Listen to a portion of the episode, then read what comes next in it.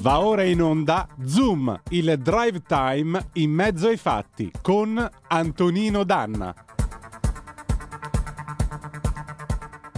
È sempre tempo di Zoom quando è in onda lui, cioè il carissimo Antonino Danna. Se volete intervenire con lui 02 92 94 7222 oppure via WhatsApp al 346 642 7756. Ben trovato Antonino. Grazie condottiero mio condottiero, auguri a te per questa Pasqua fatta, auguri a chi ci sta ascoltando. Uh, amiche e amici miei, ma non dell'avventura, buonasera. Siete sulle magiche, magiche, magiche onde di Radio Libertà. Questo è Zoom, il drive time in mezzo ai fatti.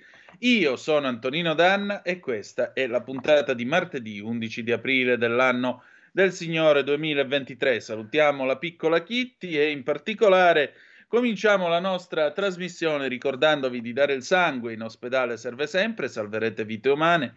Chi salva una vita umana salva il mondo intero. Secondo appello andate su radiolibertà.net, cliccate su Sostienici e poi abbonati, troverete tutte le modalità per sentire questa radio un po' più vostra, dai semplici 8 euro mensili della Hall of Fame fino ai 40 euro mensili del livello creator che vi permetteranno di essere coautori e co-conduttori di almeno una puntata del vostro show preferito, eh, con il vostro, naturalmente, conduttore preferito. Ma banda alle ciance, cominciamo subito, anche perché stasera siete circondati. Eh, alle 20.30 ci sarà, come sempre, aria fritta, ma noi cominciamo subito con un pezzo del 1980 di Marcella Bella, Baciami e andiamo.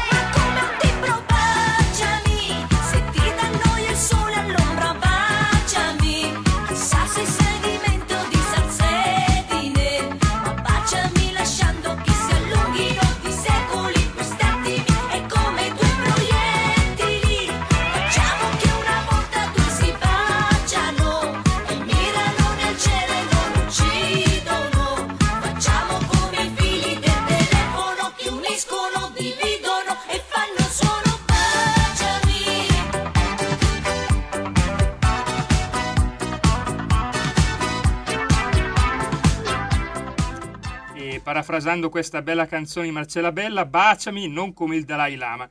Ridiamo subito la linea ad Antonino Danna. Ecco appunto, o come ha detto il nostro Gianni Macheda, lo sentirete stasera ad aria fritta nel Macheda del giorno, il Dalai Lappa. E in realtà io ho messo questo pezzo perché eh, subito dopo ci sarebbe stato fronte del blog. Poi è arrivata la notizia di questa vergognosa vicenda e, naturalmente è rimasto ironicamente a fare da introduzione alla nostra conversazione. Io ho il piacere di avere al telefono Don Fortunato Di Noto, fondatore e presidente dell'associazione Meter, che da una vita, dal 1989, si batte per la difesa e la tutela dell'infanzia. Allora, Don Fortunato, buonasera intanto, benvenuto qui tra noi a Zoom, ben trovato. Buonasera a voi e grazie dell'ospitalità. Don Fortunato, senta, io ho qua un agi di ieri sera. In Italia un bacio in bocca a un bambino o a una bambina è violenza sessuale.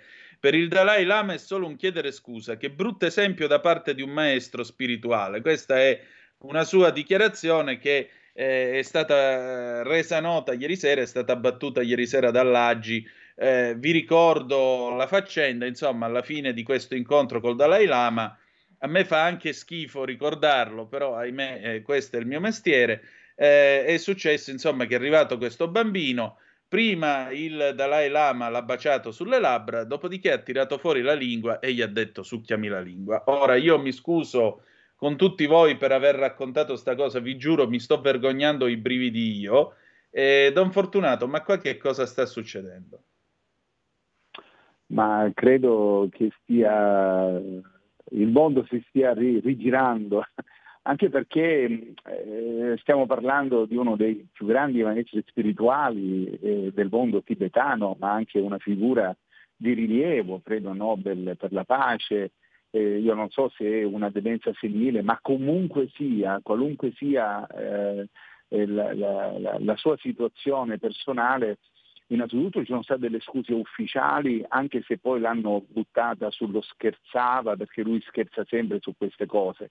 Dall'altra parte però c'è un mondo buddista che si è eretto a favore e a tutelare il bambino e, e questi episodi così disgustosi, incresciosi, li hanno particolarmente condannato, anche se non tutti hanno fatto questo tipo di riflessione, cioè di andare e dire le cose così come stanno. Qui non è una questione di sensibilità occidentale né tantomeno di eh, sensibilità orientale, eh, però è anche vero che qui stiamo parlando sempre dei, di bambini e i bambini devono essere tutelati a 360 gradi eh, o forse anche di più.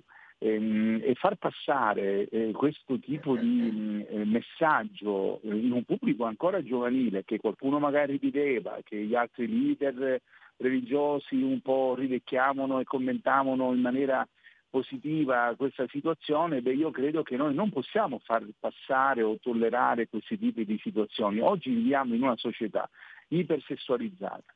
La pedofilia la pedopornografia dal report Meter è veramente, è, i numeri sono impressionanti.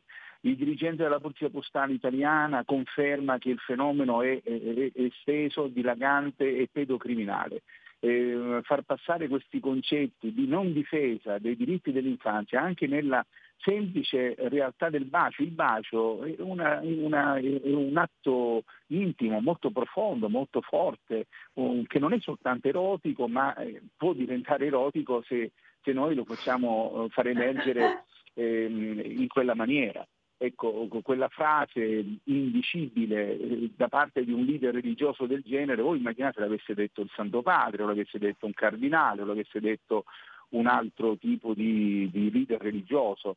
Eh, potere spirituale, potere anche di essere degli intoccabili e questo a me non, non va bene, non va bene affatto. Eh, a questo punto però faccio l'avvocato del diavolo, eh, 0292947222 se volete intervenire. Eh, io potrei anche dirle, beh vabbè, ma parla proprio lei che è un prete? Sì, parlo proprio io che sono un prete, perché io prete, io difendo i bambini, l'abuso è abuso da qualunque parte provenga, io condanno aspramente, duramente, in maniera senza se e senza ma se un prete, un vescovo eh, fa degli abusi sessuali sui minori è una cosa intollerabile, non metterei soltanto tolleranza zero, non è corretto, non è giusto ed è una cosa indecente anche da parte dei preti. E quindi io no, non parlo da, da, prete, anche se sono prete e sono orgoglioso e felice di essere prete. Io mi sono occupato e mi occupo da 30 anni di tutela dell'infanzia e posso dire ad alta voce, senza eh, remore che ehm, l'abuso è abuso da qualunque parte provenga. Ehm, dovete tener conto che probabilmente basta consultare le agenzie di stampa, sono stato l'unico religioso prete cattolico ad andare anche, anche contro il Dalai Lama, ma non solo contro il Dalai Lama, eh, contro tutte quelle forme che possono provenire anche dai miei pseudo confratelli, perché un confratello prete non farebbe mai queste cose eh, nei confronti del bambino. Ahimè, mi dispiace che accadono, mi vergogno già eh, di dirlo, eh, però senza se e senza ma, cioè, questo credo che sia giusto ribadirlo, risottolinearlo e riconfermarlo. Don Fortunato, senta, in questi giorni è stato reso pubblico il report appunto che l'associazione Meter realizza ogni anno raccontando l'attività che è stata svolta durante l'anno precedente. Precisiamo che i numeri sono numeri certificati anche perché Meter ha un protocollo di collaborazione con la Polizia Postale Italiana, quindi non è che sono cose inventate, sono cose che finiscono in mano agli inquirenti, che entrano dentro fascicoli di indagine e naturalmente poi i magistrati eh, lavorano su questo, così come ci lavorano eh, i poliziotti. Accordo che tra l'altro protocollo che sarà a breve rinnovato per quanto mi risulta e eh, c'è un altro protocollo di collaborazione co- in essere con la polizia polacca. Ecco, ci può dire il business della pedofilia e pedopornografia eh, a che livelli è arrivato? Perché tanti credono che la pedofilia in fondo sia lo sporcaccione che si cala i pantaloni davanti ai bambini, davanti alle scuole. Qui stiamo parlando di un vero e proprio crimine che con le mafie, cioè eh, eh, non dico che è quasi una mafia, ma poco ci manca. Ma la presenza di presentazione eh, del report 2022 del dottor Ivano Gabrielli, il, il dirigente nazionale della Polizia Postale, eh, con le sue mh, puntualissime eh, dichiarazioni, ha stabilito che il problema della pedofilia e della pedopornografia online è un problema pedocriminale, cioè è in mano veramente a gruppi ehm, eh, come dire, eh, con strutturazione di eh, linguaggi e organizzazioni mafiose. Qui stiamo parlando di business economico di altissimo livello, dove i bambini già abusati, coinvolti, vengono videati, fotografati e ehm, si vende il prodotto ecco, in piattaforme a volte anche free, libere, dove c'è il dark web, dove di, si diffonde il problema eh, della pedopornografia e la conferma anche nostri, del nostro lavoro, eh, del nostro impegno.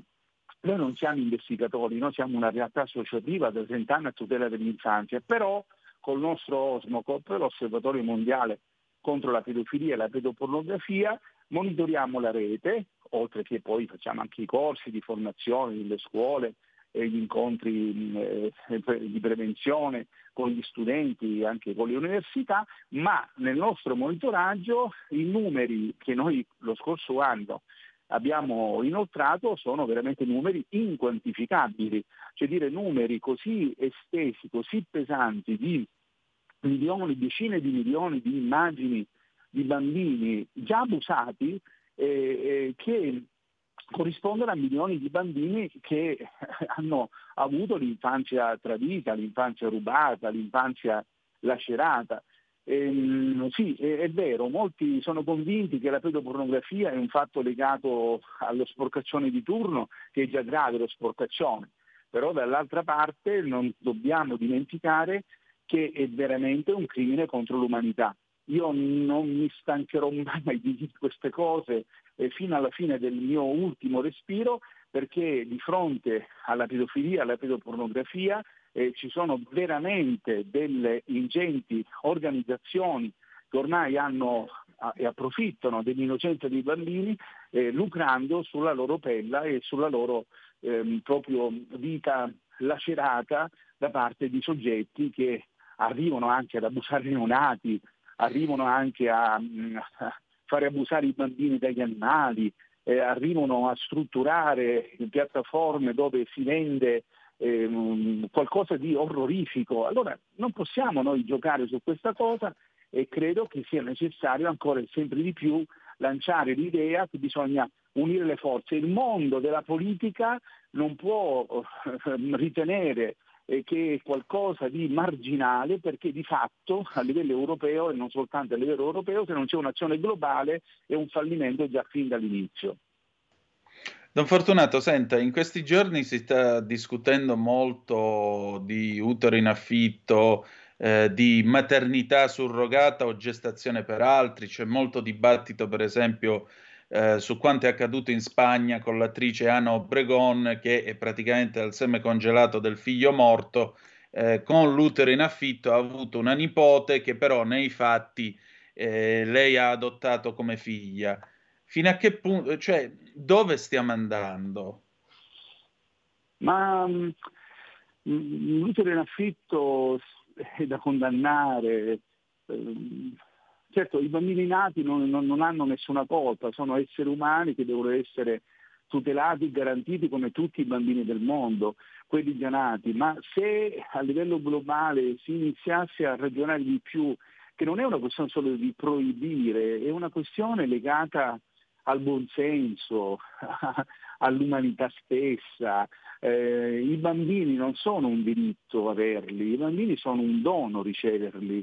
Poi ovviamente l'utero in affitto in alcune situazioni eh, sono cose veramente commerciali, aberranti, eh, ehm, è una questione di, di profondo equilibrio. Qui non, se, se facciamo entrare l'ideologia, se facciamo entrare il relativismo che, di cui stiamo vivendo, eh, se facciamo entrare eh, tutti i nostri diritti diritti sui diritti altrui, che sono i bambini che hanno il diritto di avere un padre, una madre, che hanno il diritto di avere eh, una famiglia protettiva, attenta, ehm, e noi andiamo a comprare in affitto, mettendo in affitto un utero di una donna, beh io credo che, che, che questo per me non è un problema legato al fatto che io sia cattolico, è un fatto che sia umano, cioè è qualcosa che va da di là. E la mia percezione, la mia visione,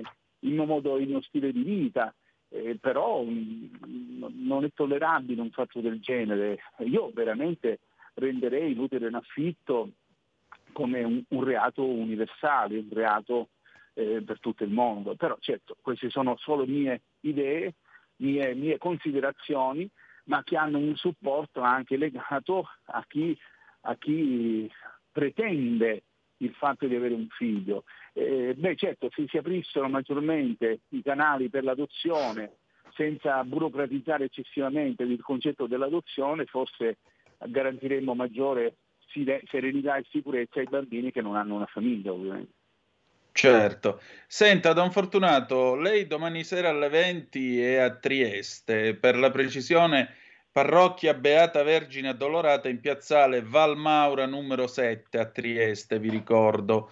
Eh, l'evento è in mano di chi? I nostri figli, utenti usati nel web, un tema direi abbondantemente impegnativo.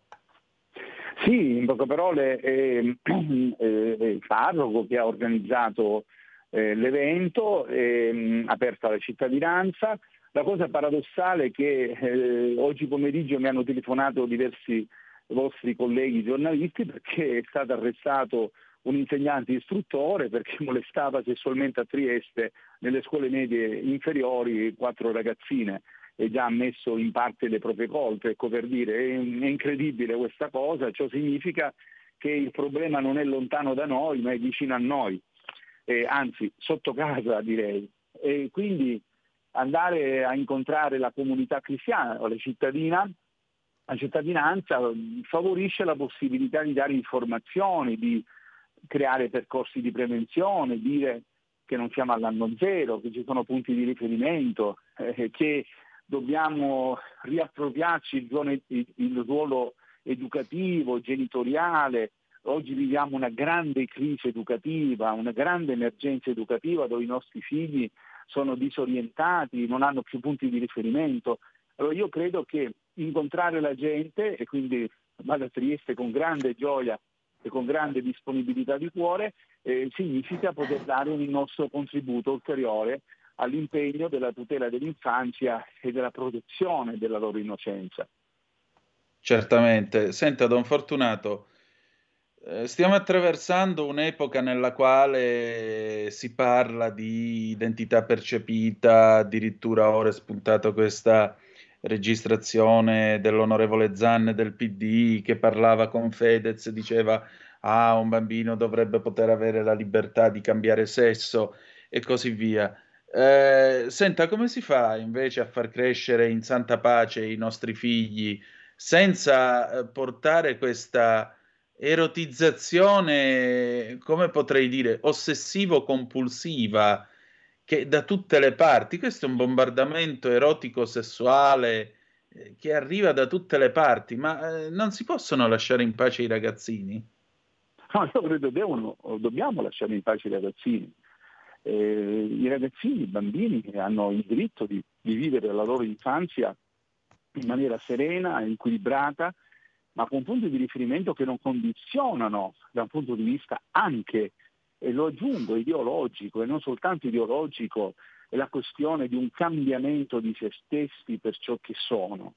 E ovviamente anche qui in questo campo eh, la questione della, eh, della comunicazione, della influencer, cioè che favoriscono la possibilità di un disorientamento dei bambini. Noi al nostro centro di ascolto abbiamo un mare di bambini, di minori, che sono veramente disorientati, ma non a causa del fatto che loro si percepiscono diversi, del, alla questione del fatto che eh, la manipolazione psicologica, la colonizzazione ideologica li ha portati ad un disorientamento di se stessi.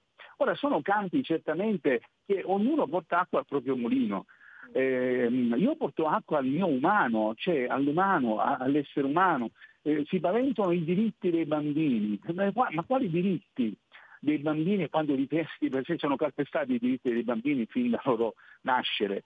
Eh, non, non, li lasciamo neanche in pace nell'utero materno e li abortiamo e con i diritti dei bambini. Quali bambini? Eh, I miei bambini, l'ideologizzazione di, della mia idea, del mio modo di pensare. Ehm, ehm, allora io credo, io credo che questo, questo ci, ci, porta a, a, rimodulare il nostro modo di, di, di, stare dalla parte dei piccoli, di stare dalla parte dei bambini è un problema pedagogico, un problema di, di, di percorsi evidentemente di, di, esempi. Un tempo il mondo nasceva per l'esempio che uno dava. Eh, io, io, divento ciò che mangio, come si dice, e sì. in effetti io divento ciò che anche percepisco nell'aspetto del bombardamento mediatico che è continuato eh, da, da potenti che hanno in mano anche la comunicazione, potentissimi, hanno risorse infinite e questo comporta che la mia voce è una voce di una piccola noce che parla cercando di difendere ciò che uno ha accanto nelle relazioni umane che, che, che, che mantiene. Don Fortunato, sento un'ultima domanda ringraziandola del suo tempo e della sua disponibilità e ricordando appunto ai nostri ascoltatori, lo state vedendo ora, sui nostri schermi l'appuntamento con lui domani sera alle 20 a Trieste, parrocchia Beata Vergine Addolorata, piazzale Valmaura numero 7, tema dell'incontro in mano di chi? I nostri figli, utenti usati nel web.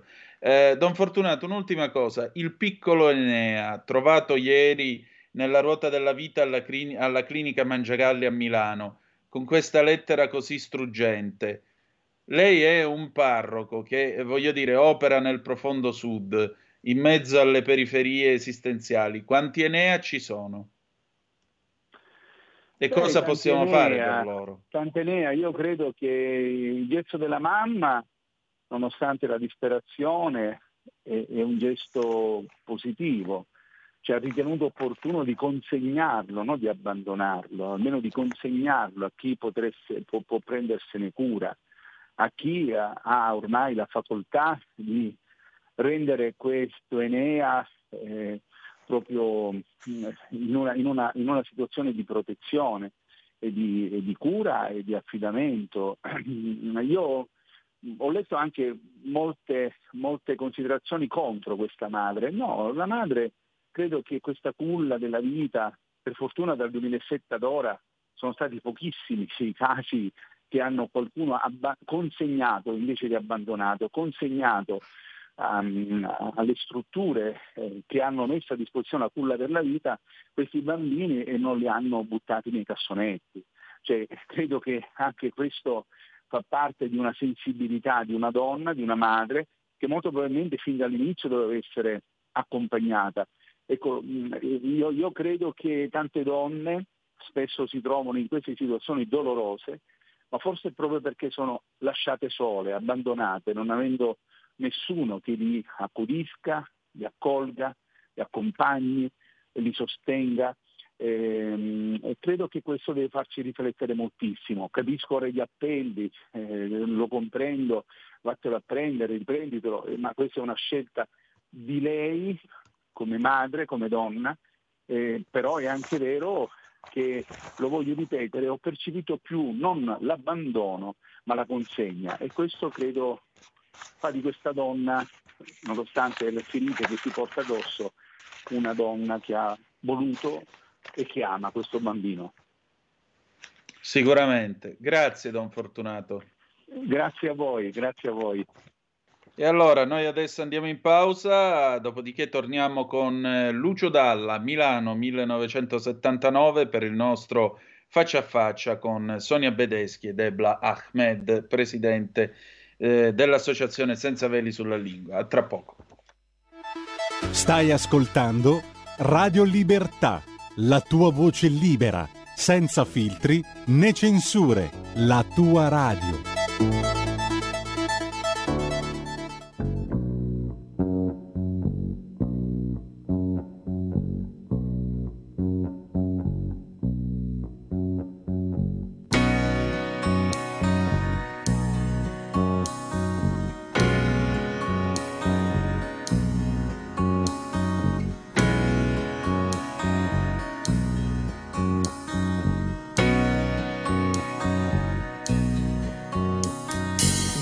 Vicino l'Europa. Milano che banche, che cambi. Milano gambe aperte. Milano che ride si diverte. Milano a teatro, uno le da torero. Milano che quando piange, piange davvero. Milano carabinieri, polizia che ti guardano severi, chiudi gli occhi e voli via. Milano a portata di mano ti fa una domanda in tedesco e ti risponde in siciliano. Poi Milan e Benfica, Milano che fatica. Milano sempre pronta a Natale, che quando passa piange ci rimane male. Milano sguardo maligno di Dio, zucchero e catrame. Mm, Milano ogni volta che mi tocca di venire, mi prendi allo stomaco, mi fai morire. Milano senza fortuna, mi porti con te, sottoterra o sulla luna. Milano 3 milioni, respiro di un polmone solo come un uccello gli spallo ma anche riprende il volo. Milano lontana dal cielo, tra la vita e la morte continua il tuo mistero.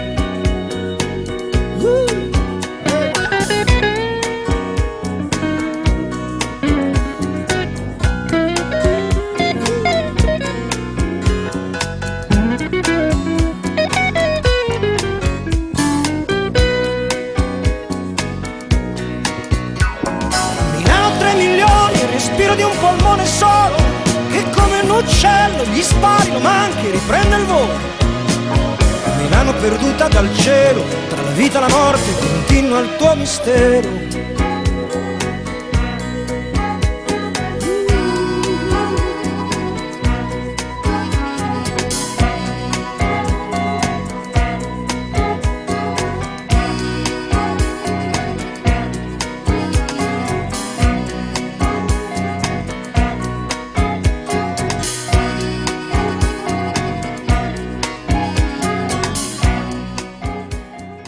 Torna ad Antonino Danna. Milano che le fai una domanda in tedesco e ti risponde in siciliano? No, ti può anche rispondere in anglo-fiorentino yemenita, come ascolterete tra poco. Io ho il piacere, intanto siete di nuovo sulle magiche, magiche, magiche onde di Radio Libertà, questo è sempre Zoom, il drive time in mezzo ai fatti, Antonino Danna al microfono con voi. Allora, ehm, perché Milano? Milano è la capitale morale del paese? Perché Vedete, il 19, per la precisione, mercoledì 19 aprile del 2023 dalle 10 alle 13 al Mind, Milano Innovation District, Auditorium Fondazione Triulza in via Cristina Belgioioso al 171 ci sarà questo secondo appuntamento che è stato organizzato dall'Associazione Senza Veli sulla Lingua. Il primo è stato quello su Arrigo Castelli, l'inventore del magnetofono, nonché dell'ecocardiografo. E in questo nuovo appuntamento avremo con noi Gaia Aulenti, o meglio, avremo con noi, avremo il ricordo ovviamente di Gaia Aulenti, l'eccellenza al servizio dei giovani, tanto per dirvi chi ci sarà, Nina Artioli, architetto, nipote di Gaia Aulenti, Maria Vittoria Capitanucci, storico e critico dell'architettura del Politecnico di Milano, Giacinta Cavagna di Gualdana, storica dell'arte della Statale di Milano, Nina Bassoli, curatrice, curatrice d'architettura e rigenerazione urbana della Triennale, Team Lascia la Scia, impresa femminile ispirata alla, alla, a Gae Aulenti, che poi in realtà Gae era l'abbreviazione di Gaetana perché eh, suo papà era di Acri in provincia di Cosenza, mi fa piacere ricordare anche questo. Soranna Moni Alfieri, membro del Consiglio nazionale Scuola CEI e poi naturalmente ci sarà a presiedere una delle due ospiti che adesso vi presento. Intanto abbiamo il gradito ritorno della nostra Sonia Bedeschi che è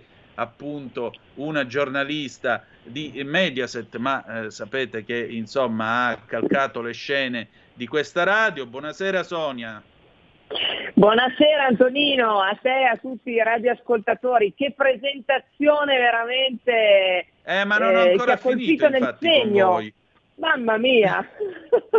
e ora vi presento la seconda ospite che sarà appunto che parteciperà e, eh, a questo evento, ma in particolare che è presidente dell'associazione Senza Veri sulla Lingua. Ebla Ahmed, buonasera, madre italiana e cattolica, padre yemenita e musulmano, avvocatessa, cresciuta tra Regno Unito, Italia e Yemen, pubblicista sugli Alla Italia che dà voce alle seconde generazioni di immigrati musulmani in Italia, ha scritto L'amore ai tempi di Bin Laden, ha fondato nel 2013 e presiede... Sì, che c'è? Chi è che sta ridendo? Tutte e due. Tutte e ecco. due perché sei un'enciclopedia meglio della Treccani, Antonino. No, cioè, questa è la specialità della casa, curricula. la presentazione minolata, per cui, cioè, se me la fate finire io la finisco, se no andiamo vai, direttamente vai. al dunque. No, no, oh. no, no. Perché voi dovete sapere che quando ho progettato sto programma, qua in sottofondo ci doveva essere Jazz Carnival, che era la sigla di Mixer, che Minoli usava anche nei faccia a faccia, però il maestro è lui, io sono solo un pallido imitatore. Torniamo a noi.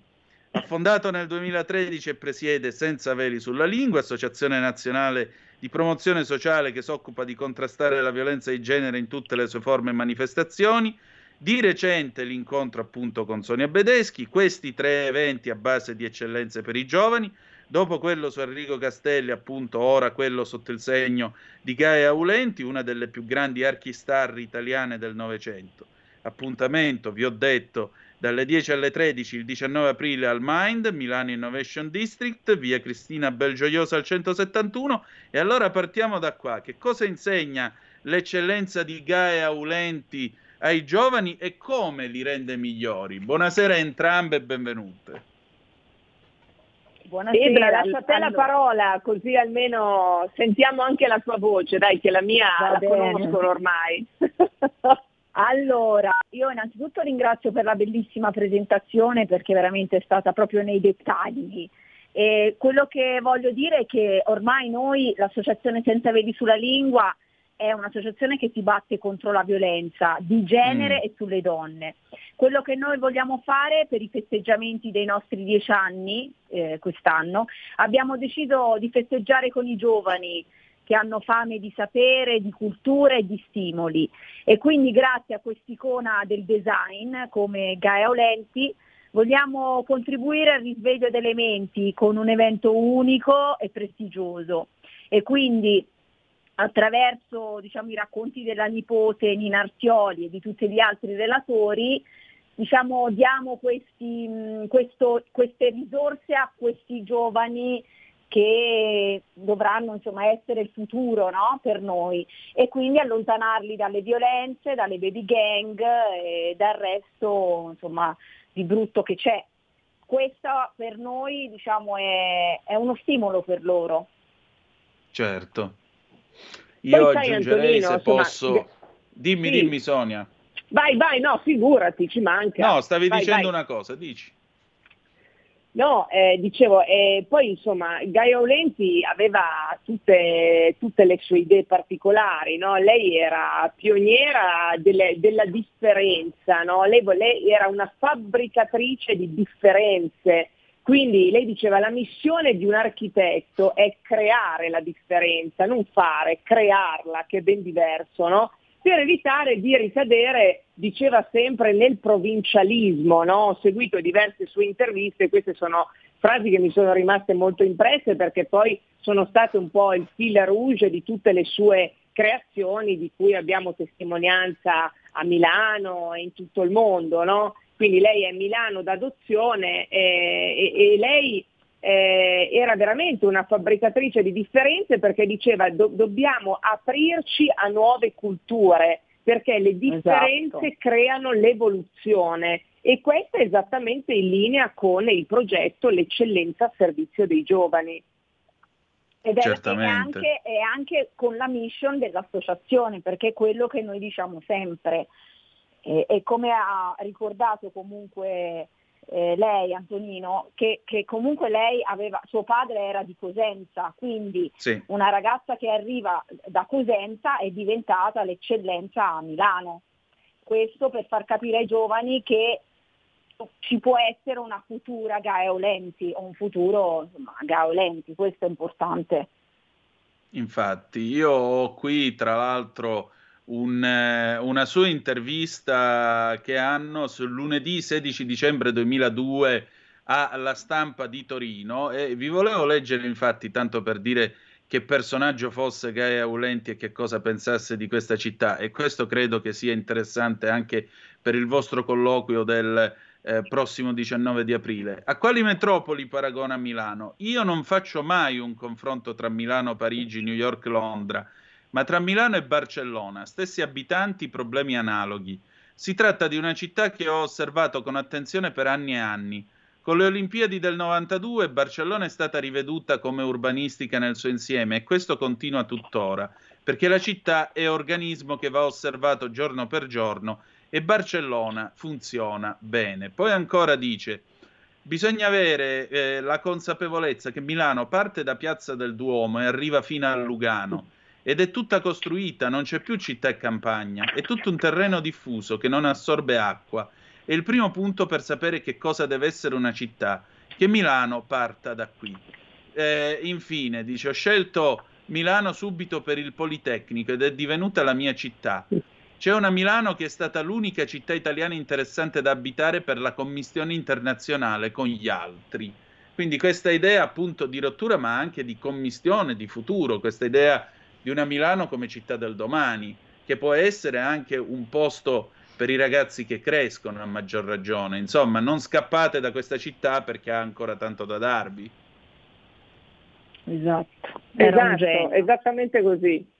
Esatto, Antonino, anche perché tu eh, ci hai introdotto con una canzone bellissima, no? Che ho detto, guarda, sì. Antonino è raffinato anche nel gusto musicale, le pensa veramente tutte. No? E, e, Milano veramente ha una storia incredibile e deve essere tramandata perché eh, quello che ci diciamo da sempre, no? rischiamo troppo spesso di dimenticare, di dimenticare le, i personaggi che hanno creato la storia, dalle invenzioni alle poesie, alle strutture architettoniche. E, insomma, noi abbiamo testimonianza di una Gaia Aulenti nella nostra Milano in, in, in tantissime salse, no? E quindi dobbiamo tramandare e far conoscere questa, eh, questa figura per far sì che non venga dimenticata ma sia in continua evoluzione. Questo, e poi soprattutto lo facciamo in concomitanza con la settimana del Salone del Mobile, quindi insomma uh-huh. l'abbiamo studiato bene questo evento, no?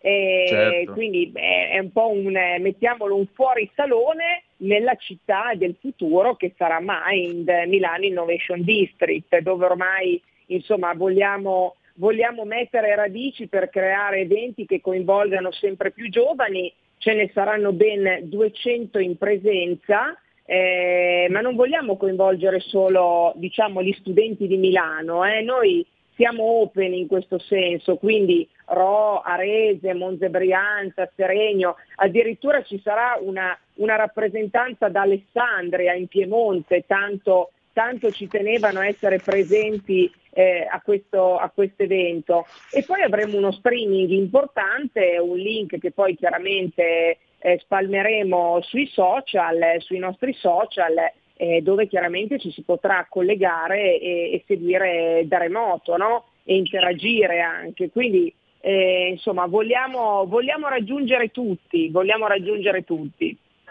Esatto, eh, sarà un io talk, volevo... sarà sì, un... Ebla. Dicevo, sarà un, un talk con e per i giovani, dove crescita e futuro saranno le parole chiave. Questo è praticamente quello che punteremo. Certamente, però mi piace pensare anche a Gaia Aulenti come una che ha rotto il soffitto di cristallo. Eh, che cosa ha ancora da dire questo, questa archistar così geniale, in fondo che è stata anche autrice di, di opere che spesso sono state anche, eh, diciamo così, motivo di discussione. Io mi ricordo quando venne fatto Lago e il Filo in Piazzale Cadorna e ci furono polemiche per la presenza di questo oggetto, che però in realtà è un omaggio a eh, questa Milano operosa. Che cosa può raccontare ancora la storia di Gaia Aulenti ai ragazzi di oggi, soprattutto alle ragazze di oggi? Guarda, c'è una frase che Gaia Aulenti sempre in una di queste interviste ha detto, no? Lei dice la cultura deve essere un obiettivo di modernità e deve puntare a interagire col prossimo. Ecco, questo racchiude, no? racchiude tutto quello che ci siamo detti fino ad ora. E pensa, lei diceva, come mai sono diventata un architetto? No? Non tanto per mm. caso, perché lei diceva, io ho vissuto il dopoguerra, ho vissuto, esatto. visto la distruzione, no? E da lì ho detto, io, cioè questo, va, bisogna ricostruire, ricostruire materialmente, nel vero senso della parola, no? e dare un volto nuovo e un futuro nuovo partendo proprio dall'urbanistica, dagli edifici che avevano una grandissima utilità sociale, cioè lei puntava all'utilità sociale, non alla bellezza tanto estetica, no? Era, era, il contesto sociale a cui lei faceva sempre molto riferimento e l'utilità sociale. Ed è proprio questo che bisogna trasmettere, perché quanti oggetti belli ci sono, no? Ma ci chiediamo a, qua, a cosa servono tanti oggetti, cioè che fruibilità e utilità hanno, no? Tanti sono belli ma rimangono lì nel bello e si fermano, no? Invece lei era una donna che puntava proprio a dare questa impronta sociale, questa fruibilità sociale e questo è, è quello che cercheremo di trasmettere proprio. E infatti trasmetteremo proprio un video iniziale su questo che hai appena detto Sonia, apriremo proprio con il video dove lei racconta, eh, darà i motivi perché lei è diventata, perché ha, ha deciso di diventare un architetto. Quindi inizieremo esatto. proprio con questo video. Ecco. E poi insomma non ci dimentichiamo l'interazione con la nipote, Nina Arpioli, esatto. con cui che Ebla ha invitato in prima persona, quindi eh, era molto entusiasta perché Nina Artioli è eh, anzitutto la responsabile dell'ar- dell'archivio Gaia Aulenti di Milano, no? cioè lo scrigno dove sono conservati i faldoni con tutti i progetti e i prototipi di architettura fatti inizialmente, cioè è, è il museo di Gaia Aulenti, no?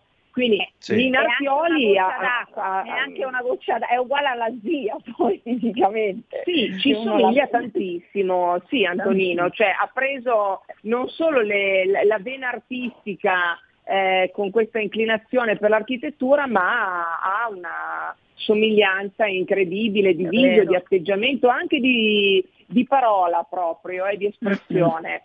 E quindi ecco. insomma, giovani con giovani, ecco, perché poi anche lei è, è molto giovane, avrà un 35 anni, insomma, quindi è giovane. Beh, aggiungiamo pure una cosa, mi avete fatto ricordare, mentre dicevate appunto deve essere bello ma deve essere funzionale, deve essere utile.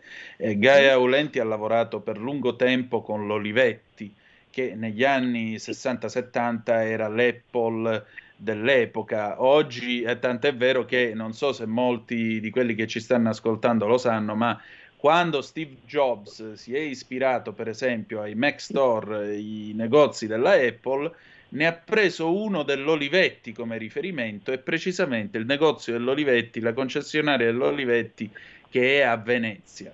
Per cui voglio ah. dire, l'idea di fondo del bello che deve essere funzionale, che è un'idea peraltro italiana, io sarei veramente curioso di sapere dalla nipote di Gaia Aulenti che cosa avrebbe detto eh, la Aulenti di questa Milano che si è dotata di bosco verticale, di un cluster di um, di grattacieli, la, il lungo, il corto, l'obliquo, quelli che hanno costruito diciamo nei dieci anni dopo la sua morte, perché la Ulenti muore nel 2007, quindi eh, io veramente sarei stato molto curioso di sapere il suo, il suo, parere e anche capire un pochettino se questa skyline moderna o, o futuribile di Milano eh, abbia senso, anche perché sì. Milano è diventata una città sempre più vuota per quanto riguarda il centro storico. Milano è una città dove il centro storico generalmente è occupato eh, da uffici, da aziende, ma non da esseri umani, non da famiglie che ci abitano ancora o che la vivono.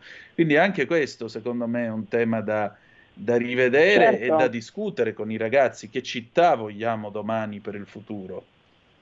Perché è bello il sogno della eh, Mitteleuropa, ma una città che diventa un grande ufficio che senso ha?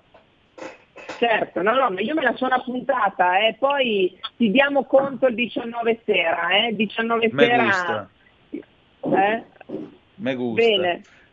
Bene. Ebla, Senti, è eh, doveroso eh, ovviamente, sì. e lo faccio fare a Ebla, ringraziare le persone che sai che dietro i grandi progetti ci sono sempre le persone che ci credono, le grandi fondazioni, le grandi associazioni, quindi lascio esatto. ringraziamenti doverosi a Ebla. Questo progetto è stato cofinanziato dalla nostra associazione e con il contributo di Fondazione di Comunità Milano. Quindi grazie insomma, a loro eh, è che possiamo continuare a fare questi progetti che sono importantissimi per i giovani. Certo. Poi tra e l'altro una... abbiamo anche un... Ehm, poi, poi, poi, ti, ti sì. la, lascio parlare Antonino, abbiamo anche la presenza di, di alcuni assessori neoeletti naturalmente, quindi ci eh, sarà l'assessora, l'assessore Alessandro Fermi che ha la delega Mind, ricerca, innovazione, università, l'assessore Elena Lucchini, famiglia, lavoro, terzo settore, pari opportunità e anche l'assessore La Russa alla sicurezza, tra l'altro proprio a Mind è notizia di pochi giorni fa, sorgerà una grande caserma proprio per iniziare a eh, garantire anche la sicurezza dell'area. No? Quindi insomma è veramente tutta una città in evoluzione a proposito di costruzioni. Ecco. Certamente. Ecco, io volevo chiedervi, eh, lo chiedo a Ebla, ma ehm, avete cominciato appunto con Castelli, quindi diciamo la tecnologia.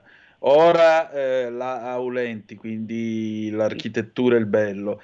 L'ultimo evento, correggetemi se sbaglio, sarà dedicato ad Alda Merini, quindi la poesia. Um, sì, il 24 maggio. Ecco, che cosa, che, com'è la Milano vista dai vostri occhi che volete offrire ai ragazzi?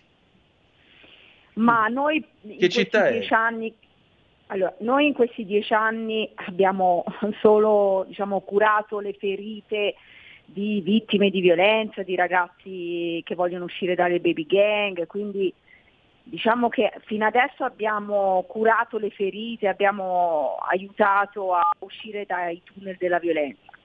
Adesso da quest'anno ci teniamo a diciamo, dare sogni, dare stimoli, perché io vorrei una città diciamo, con meno violenza, con ragazzi che, che hanno delle motivazioni, de, de, della voglia di fare, perché se non hai sogni poi cadi sempre nella violenza.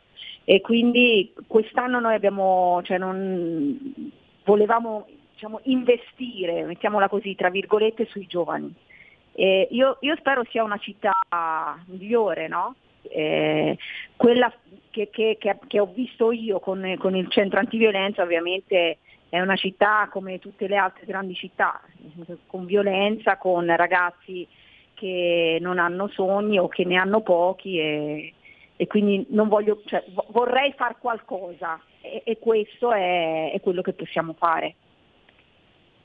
Se esatto, non hai esatto, sogni Antonino, poi ricadi nella violenza avvicina... è stato un passaggio di una delicatezza unica, veramente. Dimmi, sì, Sonia. Sì, sì esatt- esattamente così, cioè bisogna riportare Milano a eh, socializzare e bisogna partire da, dalla formazione, dai banchi di scuola, no? perché loro in dieci anni come associazione EBLA con tutto il suo team ha eh, puntato proprio sulla formazione, ha, ha, curato le ferite, come ha detto lei. No? Adesso bisogna, soprattutto dopo due anni di lockdown, non ce lo dimentichiamo, che hanno come dire, incattivito gli animi, mettiamola così, soprattutto degli adolescenti, bisogna tornare a far credere ai ragazzi che i sogni esistono e bisogna Bra- farlo tutti attraverso chi? Senza, a tutti i ragazzi. Ragazzi, senza ceto sociale, senza, senza razza. Siamo in prima linea esatto. proprio per dare sogni a qualsiasi ragazzo. Quindi anche ne, nelle, durante le, eh, le rassegne ci sono anche dei nostri mediatori culturali perché se alcuni ragazzi magari non capiscono anche che cosa si voglia dire eh, in italiano siamo lì a spiegarlo eh, in, insomma, per, per far capire loro, perché vogliamo arrivare a tutti i ragazzi. Certamente. Eh, Ebra, una domanda che apparentemente non c'entra molto con la nostra conversazione, ma faccio appello okay. eh, ai, insomma, alle tue frequentazioni d'oltremanica.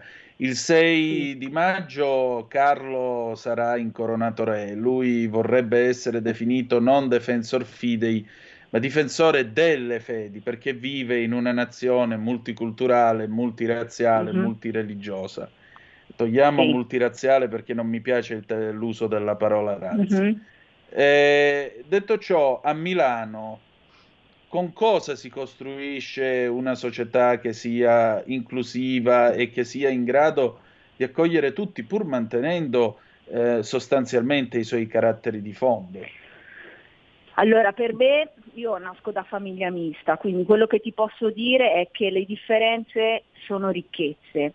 Allora, se si parte da questo punto e si aggiunge il rispetto, penso che siamo, è questa la mia risposta. Aggiungendo anche il rispetto a questa ricchezza, credo che possiamo eh, migliorare la società ed avere un'inclusione, come possiamo dire, perché comunque non, non, manca niente all'Italia eh, rispetto, al, rispetto, all'Inghilterra, nulla. Quindi non vedo perché non possiamo essere come altri paesi e poter convivere in maniera rispettosa. Sonia? Ma io guarda, condivido pienamente. Io ti ho detto Antonino, la prossima volta ti devo far conoscere di persona Ebla perché è una persona davvero speciale. Io guarda, eh, sono sono sempre per, per, il lavoro di squadra, ma non ho mai, e questo mi sento di farti questo complimento in diretta perché Grazie, non ho mai trovato una persona così, guarda, determinata, tenace, seria come Ebla, perché lei ci crede veramente fino in fondo, cioè si spende fino in fondo in quello che fa. E significa questo crederci. E quindi la nostra sinergia nasce proprio per questo. Io guarda, ti dico, non ho, esatto. non ho nessun problema a confessartelo. Io ho, eh, ho messo da parte mh, tante mh, possibilità lavorative che potevo avere, ma ti dico me ne frega poco perché mi interessa sentirmi utile, cioè il sentirsi utile eh, è, è la, la, la, gratificazione più grande che una, una professionista può avere nella vita, no?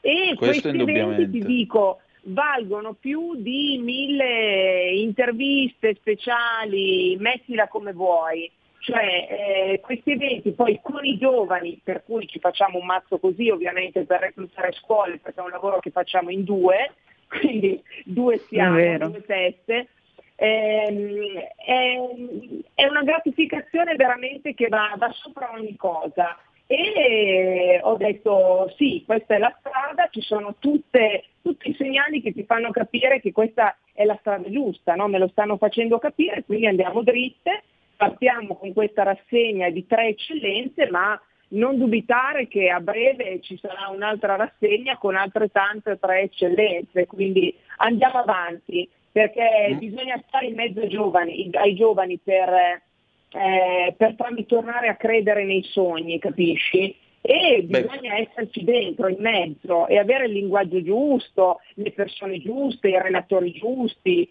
cioè, chiaramente non facciamo eventi noiosi, no? anzi eh, durano tre ore, no. quindi sai, eh. tenere le, desta l'attenzione non è facile, però insomma ci crediamo fino in fondo e quindi andiamo avanti, andiamo avanti, avanti Antonino, tutta, quindi grazie tutta. perché eh, poi anche, anche, Antonino ha capito il mio entusiasmo, la mia passione, è un collega che lavora anche lui con testa e cuore, quindi insomma siamo perfettamente allineati anche noi tre. Decisamente, care signore, nella vita ci vogliono tre C, cuore, culo e coraggio quando si fanno le cose, per cui è vero. Eh, bravissimo, bravissimo. non è molto salottiero, ma lo dico io che sono meno salottiero di voi. Eh, un'ultima domanda, riprendendo il buon Dostoevsky. La bellezza salverà il mondo, ma a quali condizioni? Sonia rispondi tu, rispondi sì, tu qua. Eh, Antonino, cioè, capito, lui fa queste, queste citazioni, no? E noi siamo presi dalle conferme di chi ci sarà, di chi non ci sarà, e lui entra Beh, ma il senso di questa conversazione, alle ore 19, scusa. alle ore 19, capito? Quindi devi essere Madonna, ragazzi. lucida. no, no, ehm, Bah, sai, la bellezza, la bellezza ha, tante, ha tante sfumature. Premesso che, per esempio, a me la be- vedi Antonino, mi fai una domanda che mi fa riemergere, cavoli, ricordi.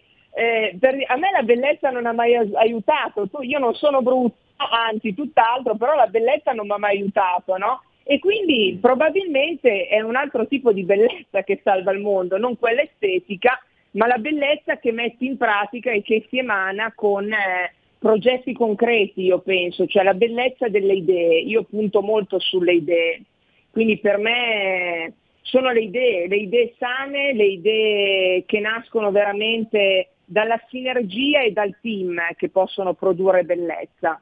Quindi esatto. il bello delle idee. È vero. Ebla?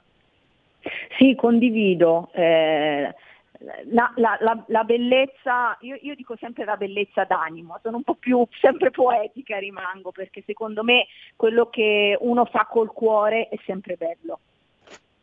Questo indubbiamente. Eh beh, adesso ci rispondi tu Antonino, scusa, eh? Cosa? Cosa?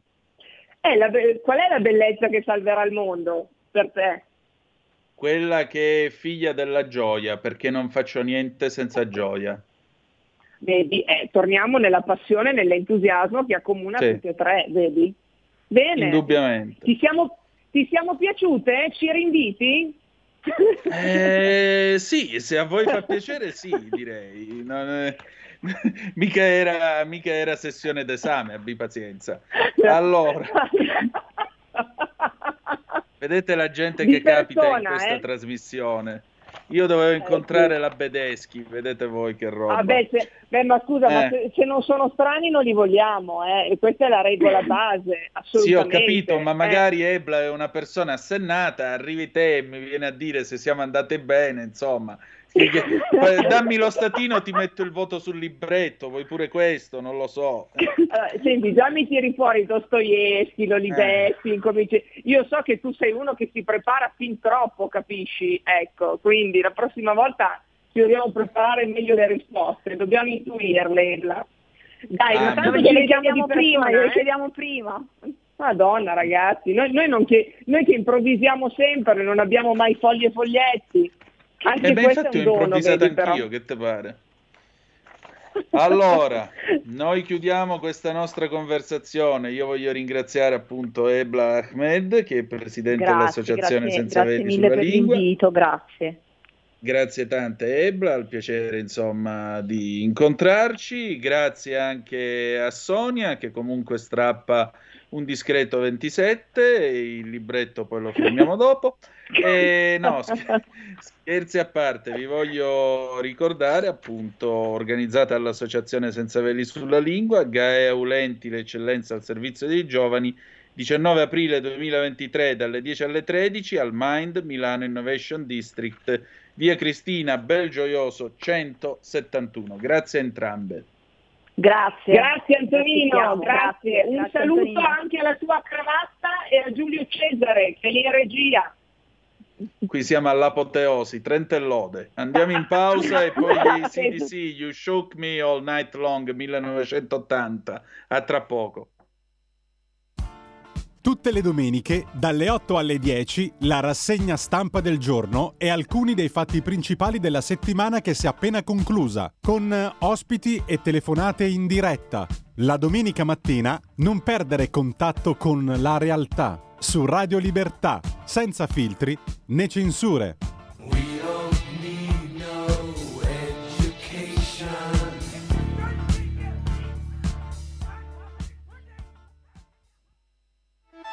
Stai ascoltando Radio Libertà, la tua voce libera, senza filtri né censure, la tua radio.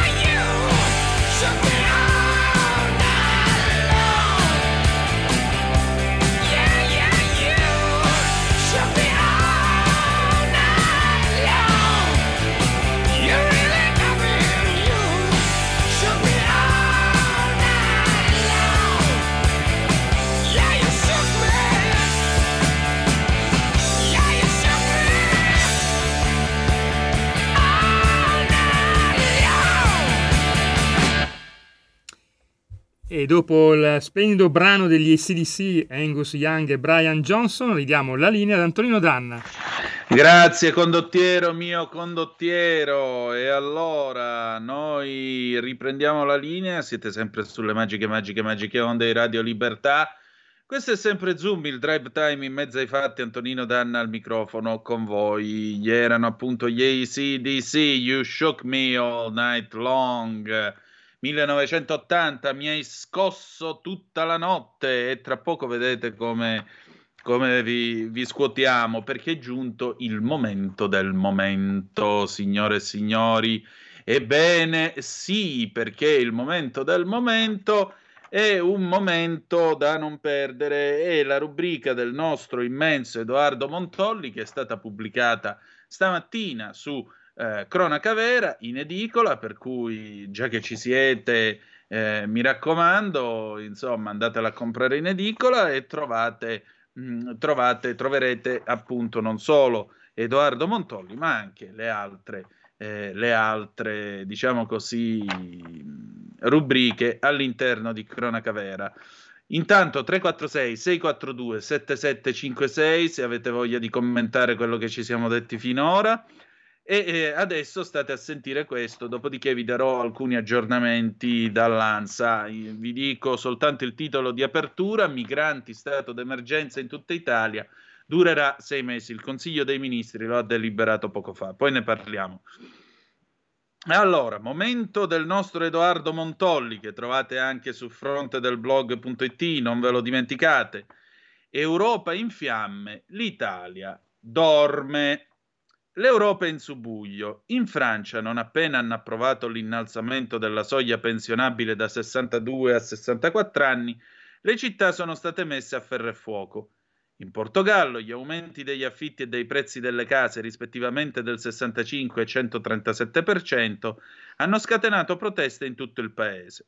In Germania, per l'aumento dell'inflazione, si contano scioperi come mai se ne erano visti prima.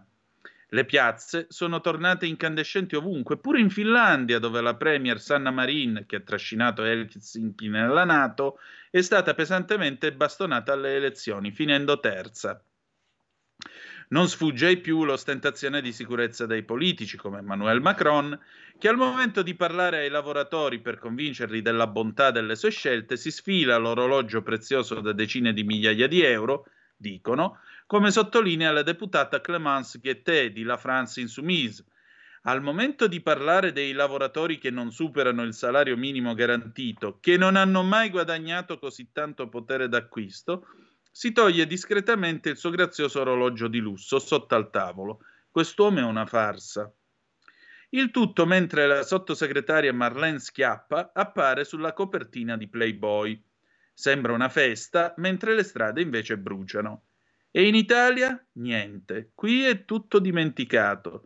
Da noi l'età pensionabile è da tempo a 67 anni, l'inflazione è molto più alta che in Germania, i rincari energetici sono stati molto più alti di quelli di Berlino e Parigi. Ma per lor signori la crisi è bella e finita con le elemosine dei precedenti governi. Si passa così dalle discussioni sull'utero in affitto alle polemiche sul liceo Made in Italy e sulle possibili multe alle pubbliche amministrazioni che usano slang stranieri, come al tempo in cui i bar diventarono mescite. E eh certo, chi di noi non passa le giornate a imprecare per questi dannati inglesismi che ci impediscono di dormire? Chi di noi non si chiede come farà a tirare a fine mese senza una scuola del Made in Italy? Chi tra noi in questi tre anni di calvario non ha fatto che interrogarsi sull'utero in affitto? Sono proprio le emergenze di cui tutti sentivamo il bisogno, in particolare dopo che l'austerity da Covid è stata sostituita da guerre e bollette impennatesi in maniera esponenziale, sulle quali già ci tranquillizzano dicendo che i prezzi scenderanno, come se avessimo già metabolizzato i salassi precedenti. Ogni giorno una polemica su argomenti sterili che non interessano ovviamente a nessuno. Non a caso la trionfale vittoria di Massimiliano Fedriga in Friuli segna un ulteriore crollo dell'affluenza, fermatasi al 45%. Alle urne non ci va più nessuno. Nessuno nutre alcuna fiducia in chiunque sia in cerca di scranni. E infatti l'unico argomento che preoccupa oggi il Palazzo è il rischio di perdere i 122 miliardi di prestito del PNRR E la cosa più incredibile è che rischiano di perderli perché finora hanno speso solo il 6% dei finanziamenti. La domanda allora è molto semplice. Ma se non riesci nemmeno a spenderli i soldi che chiedi in prestito, ma perché vuoi indebitarti fino al collo? O meglio, perché vuoi indebitare gli italiani fino al collo? Corriere della Sera sottolinea che l'Italia è l'unico Stato UE insieme alla Spagna ad aver già chiesto la terza tranche. Ci sono alcuni governi che non hanno ancora inviato la domanda nemmeno per la prima. La Germania, ad esempio, ha finora incassato solo 2,5 miliardi dell'anticipo. Ciò che il quotidiano non sottolinea, tuttavia, è che la Spagna e la Germania hanno chiesto fondi a perdere e non prestiti come l'Italia. Noi siamo gli unici ad aver chiesto l'astronomica cifra di 122 miliardi di prestito, oltre ai 68,8 miliardi di fondi a perdere. Al secondo posto c'è la Romania con 15, poi il vuoto. Quando finalmente ci spiegheranno il motivo di questa devastante discrasia tra le richieste di denaro dell'Italia e quelle del resto dell'Europa, avremo forse finalmente più chiaro ciò che sta accadendo nel nostro paese, dove la prima regola della politica sembra essere il cambio radicale delle idee appena si sale al governo. Così parlò il nostro Edoardo Montolli, fronte del blog.it o anche Momento, la rubrica che trovate su Cronaca vera uscito stamattina in edicola. E allora, ladies and gentlemen, 029294 7222 se volete dire la vostra a, a, commento di tutto ciò o a commento di quello insomma che ci siamo detti finora in questa puntata di stasera. E che dire di più? Che adesso andiamo a dare un'occhiatina, vi dicevo, a questa notizia dello stato di emergenza. E dunque, dunque ehm, l'ANSA batte appunto questa notiziola che io vi vado a leggere perché è la notizia d'apertura, tra l'altro. Stato d'emergenza per i migranti durerà sei mesi, varrà su tutto il territorio nazionale. Ok in Consiglio dei Ministri, primo finanziamento di 5 milioni di euro. Su proposta del ministro per la protezione civile e le politiche del mare Nello Musumeci, il governo ha deliberato lo stato d'emergenza su tutto il territorio nazionale a seguito dell'eccezionale incremento dei flussi di persone migranti attraverso le rotte del Mediterraneo. Lo stato d'emergenza, sostenuto da un primo finanziamento di 5 milioni di euro, avrà la durata di sei mesi. Abbiamo aderito volentieri alla richiesta del ministro dell'Interno Matteo Piantedosi, ben consapevoli, ha detto Musumeci, della gravità di un fenomeno che registra un aumento del 300%. Sia chiaro, non si risolve il problema, la cui soluzione è legata solo a un intervento consapevole e responsabile dell'Unione Europea. Con lo stato d'emergenza si potranno realizzare procedure e azioni più veloci per offrire ai migranti soluzioni d'accoglienza in tempi brevi con adeguati standard.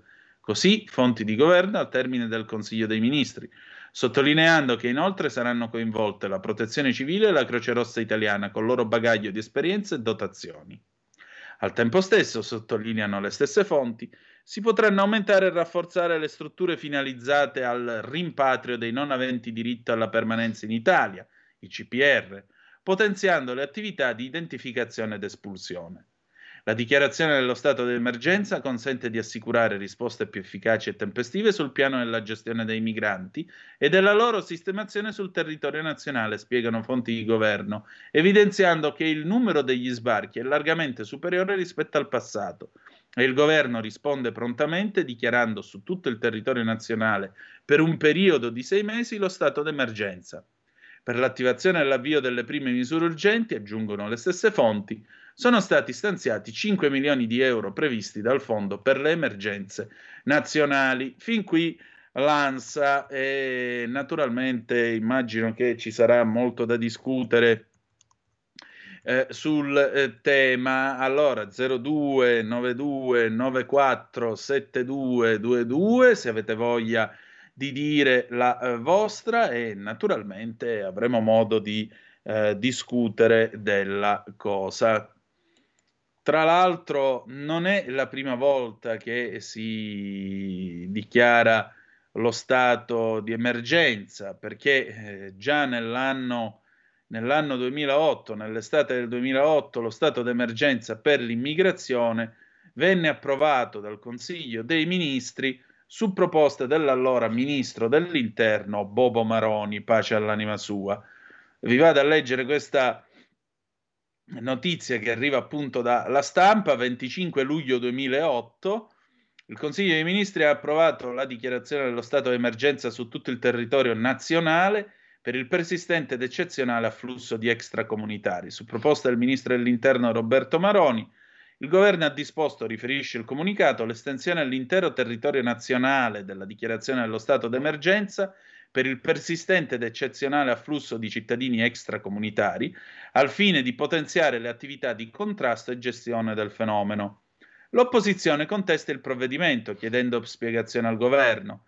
Il ministro Maroni la prossima settimana riferirà in Parlamento, così come richiesto, ma replica Penso che il dialogo con l'opposizione sia difficile quando si usano questi toni. Per Maroni, sulla decisione del Consiglio dei Ministri di decretare lo stato di emergenza su tutto il territorio nazionale, si è scatenato un clamore infondato, senza motivo, una polemica basata su pregiudizi e falsità. Il decreto d'oggi è una proroga di un'ordinanza identica del governo Prodi che a sua volta richiamava altri cinque decreti uguali. Il ministro dell'Interno, in una conferenza stampa al Viminale, ha voluto precisare i termini del decreto licenziato oggi dal CDM. L'unica modifica apportata alla proroga di Prodi, ha precisato, è emergere lo stato d'emergenza a tutto il territorio nazionale. La decisione, chiarisce la russa, è stata presa per motivi di, di, di tipo organizzativo e le forze armate non sono minimamente coinvolte dal provvedimento. È una proposta del ministro Maroni, spiega il ministro della difesa, perché al tempo la Russia era ministro della difesa, che si è fatto carico di un'esigenza della protezione civile che tocca essenzialmente aspetti organizzativi e burocratici. Come vedete, eh, in questo paese passano gli anni, ma com'è e come non è, l'Europa ci lascia soli davanti al problema. Questa è la realtà dei fatti, come potete udire. Allora. Mm, Maurizio, eccolo qua. Intanto arrivano le zappe al 346 642 7756 se avete voglia di dire la vostra. Ciao, tiriamo in ballo l'immigrazione, vergogna, presi per i fondelli dall'Europa, bla bla bla, con continui richiami da anni, sorrisi e falsi abbracci. Tajani va in Tunisia che vuole soldi come la Turchia, da solo senza l'Europa che preferisce gli accordi con la Cina. Blocco navale con i tunisini usando satelliti per vedere quando partono, bloccarli e rimandarli indietro con ogni mezzo. Poi non partiranno dopo pochi giorni. Siamo nella Nato, se vogliono la coalizione reagirà. Basta Maurizio. Poi qualcuno che mi scrive senza firmarsi e se tutti questi clandestini un giorno si ribelleranno?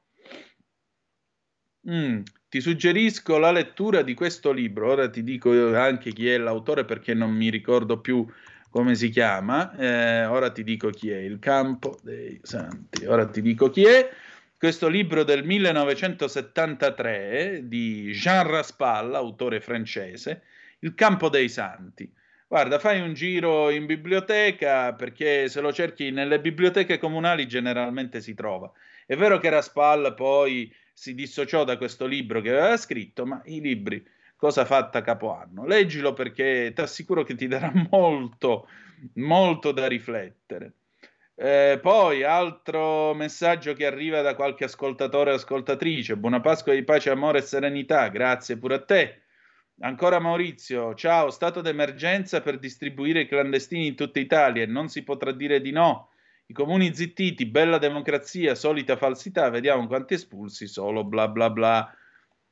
Ecco, eh, il concetto però resta sempre quello. Il concetto è che lo stato di emergenza viene dichiarato anche, come era nella razio del provvedimento di Maroni 15 anni fa, come è anche stasera, come vi ho letto anche stasera, anche quello per garantire una capacità di espulsione di chi arriva e immotivatamente entra nel nostro paese. Detto ciò, resta il fatto che se l'Unione Europea non ha desiderio di mettere in campo soldi e attività per tutelare il suo confine meridionale, affidandolo soltanto a noi, allora a quel punto ce la vediamo noi. Però se ce la vediamo noi vorrà dire che i finanziamenti all'Unione Europea non arrivano più. Basta. Cioè, ce ne sono tanti di modi per pestare i pugni sul tavolo. Non è che c'è soltanto l'iniziativa politica, c'è anche l'iniziativa da parte del terzo paese contribuente dell'Unione Europea. Attenzione, terzo paese contribuente dell'Unione Europea. Io fossi al posto della Meloni direi, vabbè ragazzi, allora, qui abbiamo tutta questa serie di arrivi. Eh, che vogliamo fare? Non ci date una mano, ci fate solo storie? Benissimo, facciamo che la tranche dei finanziamenti che vi devo ogni anno per quest'anno me li tengo io. Basta. Che problema c'è? Che problema c'è? Eh, poi discutiamo l'anno prossimo, tra l'altro, chi è che sarà il prossimo presidente della Commissione UE, perché non è che... E attenzione, attenzione, bisogna andare a votare alle prossime europee perché se questo è l'andazzo con questa commissione e con questo Europarlamento sbilanciato da una certa parte, figuratevi che cosa succederà al prossimo giro se la gente non andrà a votare, se la gente è sopraffatta appunto dall'idea di dire ah no, ma quella... Attenzione, attenzione. Attenzione, eh, per quanto riguarda la figura del presidente Macron, ecco, perché c'è questo nostro ascoltatore Roberto da Monza che parla di Macron. Il buon Macron eh, è uno che eh, io condivido l'analisi che è uscita stamattina sul Libero, credo che l'abbiate ascoltata nel, nel corso della rassegna stampa, cioè non è che dire l'Europa deve essere autosufficiente e non deve pendere dalle labbra dell'America sia sbagliato. Allora, affermare l'indipendenza dell'Europa, come dice Macron, in principio non è sbagliato. Dov'è che sbaglia? Sbaglia nel momento in cui trasforma l'Europa in uno stato vassallo, in una realtà vassalla della Cina. Perché prima diventa qualcuno e datti una statura e poi fai la politica indipendente. Ma se il concetto è Parigi fa quello che vuole e l'Europa deve andarla appresso, allora lì il discorso non è propriamente quello che dice lui. Abbiamo una telefonata, pronto? Chi è là? Eccomi, Michele Caruso. Ciao Michele.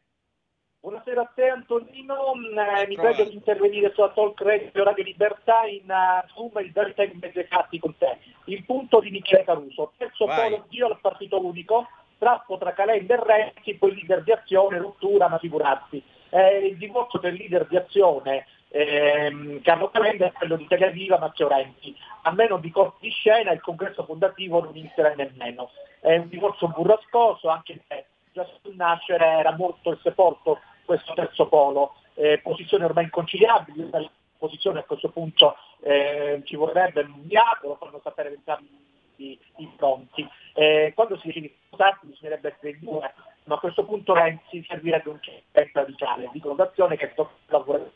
Renzi ha la disponibilità a discutere il batto per via. Perché sul problema sul tavolo del titolo conto chi si prenderà la responsabilità di questo farlo ai posti della sentenza. Un tuo parere in merito e da Michele Caruso e buona serata a tutti quanti voi. Grazie a te, ciao Michele. Allora, eh, questa è una bella domanda. Eh, e adesso? Eh... Boh, Renzi mi sembra che ultimamente stia andando un pochettino a farfalle. Mm, spiego anche, eh, direi anche un'altra cosa. Calenda, Calenda, scusate, che cosa ha fatto nella politica italiana? Vorrei capirlo un pochino.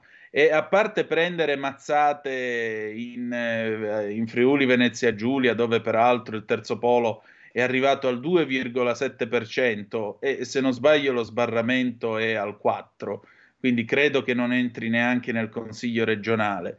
Voglio dire, in una regione così, dove c'è lo sbarramento al 4 e tu prendi il 2,7 e siamo in una delle aree eh, dove si lavora, dove c'è sviluppo, dove insomma la gente ha una certa, ha una certa serie di esigenze. Boh, io non credo che questo terzo polo abbia un futuro innanzi a sé. Non capisco la mossa di Renzi di diventare direttore editoriale del, eh, del riformista. Non lo capisco davvero. Cioè, un leader politico eh, che si mette a fare il direttore editoriale di un giornale. Io posso capire un leader politico che scrive con una serie di pseudonimi su un giornale, vedasi Craxi quando si firmava Ghino di Tacco. Posso capire uno dell'apparato interno del partito che viene mandato a dirigere il giornale di partito comunque contiguo, il mitico Emanuele Macaluso del Partito Comunista Italiano che dirigeva l'unità, quando l'unità era ancora l'unità, ben prima delle videocassette di Veltroni, per capirci. Detto ciò, boh, cioè, eh, sì, c'è la Boschi che fa parte della commissione di vigilanza RAI e certamente quella è una nomina di area Renzi, non è certo una nomina di area Calenda. Però il punto è che secondo me Renzi ha capito probabilmente che stanno per piovere le pere, ovvero sia la radicalizzazione del PD sempre più a sinistra, sempre più su determinati temi che sono lontani dai temi della gente comune, che sono lontani dalle esigenze della gente comune, potrebbe, potrebbe creare un vuoto, un vuoto che potrebbe essere occupato da lui, imbarcando per esempio tutti questi cattodem che sono eredi della Margherita e a loro volta della base democristiana, tanto per capirci. Potrebbe prendersi qualche transfuga di Forza Italia qualora eh, Silvio Berlusconi decidesse di ritirarsi alla scena politica, cosa che per il momento credo sia ampiamente esclusa eh, da parte del diretto interessato, al quale peraltro formuliamo i migliori auguri che si rimetta presto e in ottima salute, che è la cosa più importante. Certamente lui è in una posizione di attesa e in questa posizione di attesa io credo che lui abbia fatto un passo di lato tanto per capire che cosa succede e poi si muoverà perché attenzione il segretario fiorentino e mi permetto di, di, strappare questa espressione che era di Montanelli dedicata a Giovanni Spadolini, eh, il segretario fiorentino è uno molto sveglio e vi ricordo che la buonanima di De Mita quando fecero il dibattito con Mentana alla 7 in diretta glielo disse Fiorentino e Meligno per dirgli che era molto sveglio e molto attento. Però lo stesso De Mita diceva Renzi non è pensiero il punto è riuscire a combinare il pensiero, come diceva il buon Demita, con i voti di un elettorato che molto probabilmente non è attratto da Ellie Schlein e non, se la, e non se la sente certo di andare a votare per il Partito Democratico. Tutto qua. Ce ne andiamo in pausa e poi torniamo tra poco. Vi ricordo il numero 029294 7222 per le vostre chiamate. A tra poco. Stai ascoltando Radio Libertà. La tua voce libera, senza filtri né censura. La tua radio. La tua radio è ascoltabile anche con la televisione in digitale. Sul telecomando della televisione digitale o del tuo ricevitore digitale puoi scegliere se vedere la TV o ascoltare la radio risintonizza i canali radio e troverai anche Radio Libertà, canale 252. E la linea torna subito ad Antonino. Grazie condottiero, mio condottiero, Giulio Cesare Carnelli, rieccoci qua. Um, stavo pensando a una cosa perché eh, leggevo ora, stavo vedendo questo titolo del, dell'ANSA sempre a proposito della questione degli orsi in Trentino. Un momento, fermi tutti, è arrivata una zappa al 346 642 7756 è per questo motivo che continuano a dire che siamo vecchi e pochi per richiamare manodopera a basso prezzo e lasciare disoccupati i giovani italiani. Che politica è Gianni da Brescia? Anche questo, sai Gianni, è che alle volte uno sarebbe anche indotto a pensarlo, perché alla fine eh, tutta questa accoglienza, sì, accoglienza, però mi sembra che spesso ci sia, non in tutti si capisce, eh, ci sia in qualcuno un fondo di carità pelosa. e carità pelosa nel senso appunto di vabbè, ma tanto quando viene stagione li facciamo lavorare nei campi per quattro soldi.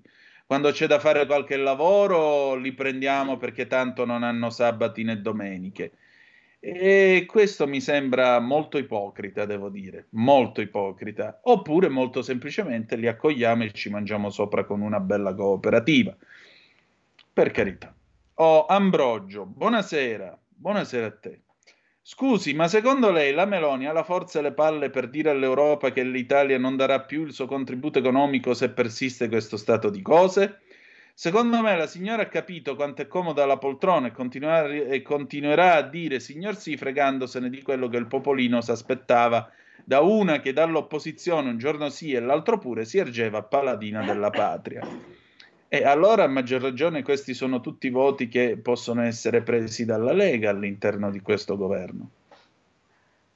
Lavorando in maniera seria, come sta facendo peraltro, lavorando in maniera concreta, concreta, e che, boh, non lo so, io ho l'impressione che tutto sommato un pochettino l'attività, un pochettino piante dosi stia lavorando un po', non lo so, lo, non lo vedo molto focused, molto concentrato, ecco, cioè Matteo Salvini diceva no e no era. Qua una volta si dice no, una volta si dice non lo posso fare, una volta, boh, non lo so.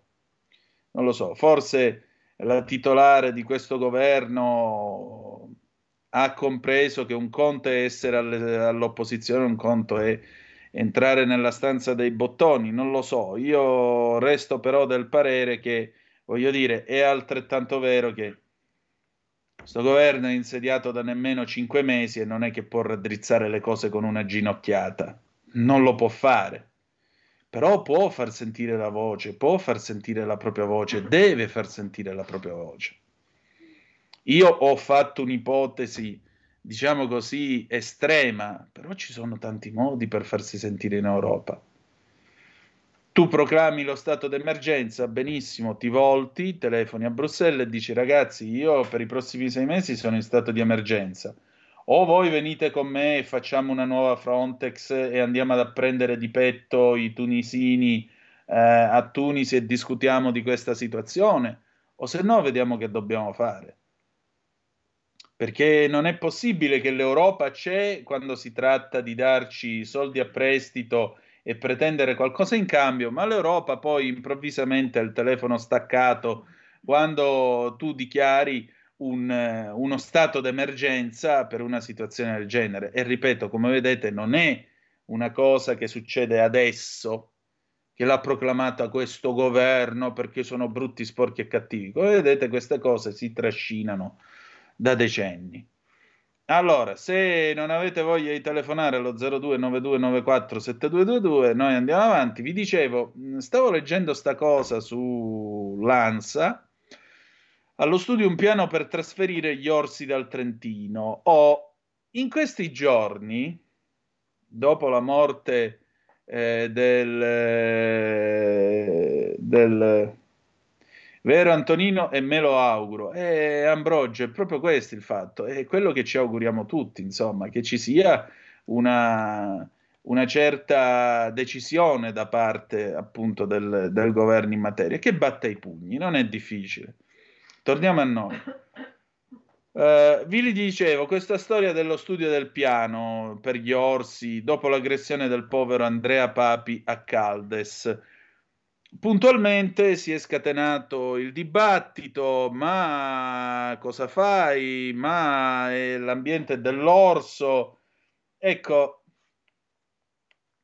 l'ambiente dell'orso. Non è che, eh, non è che tu, mettiamola così, eh, a un certo punto qualcuno ha deciso che bisognava ripopolare, reintrodurre l'orso in questa zona del Trentino. Avevano previsto, se male non abbiamo capito, 50 orsi. Siamo arrivati a 120. Di questi 120 soltanto due sono stati a quanto pare marcati con il collare a radiofrequenza che peraltro avrebbe anche le batterie scariche. Ora io non, non mi metto a cercare responsabilità, su questo c'è chi deve cercarle. Però è altrettanto vero che non è che tu puoi lasciare la natura andare così per i fatti suoi, la natura si può anche, non dico dominare, ma quantomeno indirizzare. Pensate per esempio a quante aree desolate sono state, tra- sono state trasformate con il rimboschimento o quando si fa il ripascimento delle coste buttando i massi in mezzo al mare, gradualmente si accumula la spiaggia e si riforma la battigia. Quindi, a maggior ragione, siccome esistono delle leggi in questo paese, non è che eh, così dalla sera alla mattina, ah, uscite tutti col, con la doppietta, con la lupara e andate a sparare agli orsi. No, non è questo il concetto. Concetto è che esiste un prelievo venatorio, esiste anche la possibilità di regolare queste popolazioni. Si può fare trasferendole, si può fare dando loro, rendendoli, eh, diciamo, inibendo la possibilità di riprodursi, sparandogli, eccetera, eccetera, eccetera. Sparare è l'ultima eh, delle possibilità da fare. Ma dire, e eh, vabbè, ma tanto era il territorio dell'orso, eh, non è che qua, quindi, siccome c'è l'animale, l'animale fa quello che vuole. Perché se un aereo decolla da un aeroporto e uno stormo di uccelli finisce in un motore e li trita e l'aereo casca, poi che cosa diciamo? E vabbè, ma il cielo è l'ambiente degli uccelli, quindi l'aereo non ci doveva volare? Dai, c'è Sergio da Bolzano, pronto?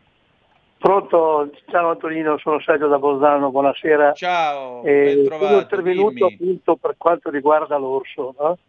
Mm. Io oggi ho telefonato a Semmi perché un radioascoltatore aveva fatto una sua, una sua osservazione, magari mi sono comportato anche male perché gli ho risposto in maniera secca, che praticamente io l'ho detto che fare la morale al ragazzo della Val di Sole è facile. La morale, che abbiano il coraggio di dirglielo alla mamma al papà e la fidanzata del ragazzo, perché ci sono state delle insinuazioni che come dire che ce l'è cercata, era quello il discorso, io magari ho capito anche male, eh, mi raccomando, e io ti ho chiamato perché io sono molto sensibile a questo, mia moglie è della Val di Sole, abbiamo una casa in Val di Sole, andiamo su spesso in Val di Sole e ti posso garantire che il 94% eh, della popolazione quando hanno introdotto l'orso erano d'accordo perché non sapevano gli eventi che, succe- che, si, su- che si fossero successi dopo. L'orso si è moltiplicato in maniera abnorme perché non, il territorio della Val di Sole non è come l'Abruzzo, che l'Abruzzo lo puoi controllare. E dopo in Abruzzo ci sono gli orsi da secoli, sono dentro il loro habitat. Gli orsi del Trentino della Val di Sole sono praticamente, provengono dalla Romania dalla Slovenia, che hanno un'altra attitudine del territorio. Ecco, detto questo, domani Antonino, i 15 paesi della Val di Sole si sono riuniti tutti quanti per fare un'orazione funebre e ci sarà il funerale a Caldes, probabilmente domani, domattina partirò presto anch'io, e, e tutte le parrocchie della Val di Sole, dei paesi della Val di Sole, in concomitanza fanno una funzione religiosa per questo ragazzo. Perché quando l'hanno trovato, l'hanno trovato squarciato. La stampa non ha detto come l'hanno trovato. L'hanno trovato squarciato. Tre quarti del corpo è stato mangiato.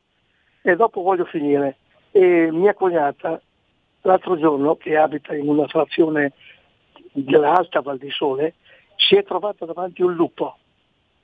Un lupo che girava nel suo cortile per fortuna ha avuto sangue freddo di stare ferma e di rientrare in casa. Pertanto le persone che non sanno qual è l'ambiente della Val di Sole potrebbero anche informarsi o non dare giudizi così affrettati, perché la morale è facile farla sulla pelle degli altri. Ecco, Ciao Antonino, ti auguro una, una cosa, ti serata. posso porre una domanda, Sergio? Sì, dimmela, dimmela, dimmela. Ma eh, il povero runner era su un sentiero perché il Trentino è un posto dove voglio dire c'è molta organizzazione, i sentieri sono segnalati Sì, e così via. sì, guarda, Quindi sì. non era andato No, a invadere un bel niente.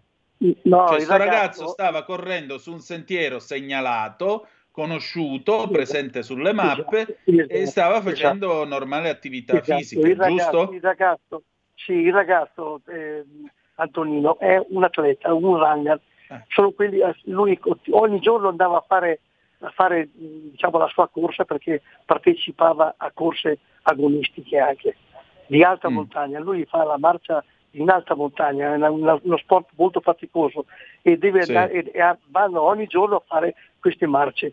Lui era sul sentiero normale, lui non è andato a rompere le palle, come dicono, ai cuccioli dell'orsa o questo o quell'altro, capito? O a fare le fotografie. Lui delle fotografie non ne fregava niente, lui andava a fare il suo agonismo. Ecco, io ti dico se la sincera verità, Antonino, anch'io ero d'accordo per l'orso, ma in questo momento no, perché il territorio della Val di Sole è tutto particolare. Non so se tu l'hai visitato e guarda, ti inviterei volentieri in Val di Sole a, vedere come è fatto. Ti ho detto, l'orso barsicano è da secoli che vive nell'ambiente dell'Abruzzo, è da secoli e conosce il paesaggio, conosce la popolazione anche. Gli orsi che sono venuti qua nel Trentino sono orsi che provengono da altre nazioni, dove vivono in un altro stato.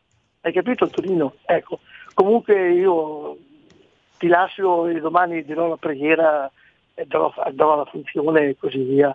E mi auguro che questi episodi finiscono. E dopo, dopo la mia rabbia è stata anche perché quel radioascoltatore ha tirato in ballo la provincia di Trento, il, il presidente della provincia di Trento dicendo Sì. vedrete quanti voti che perderà la Lega. Ma cosa c'entra questo?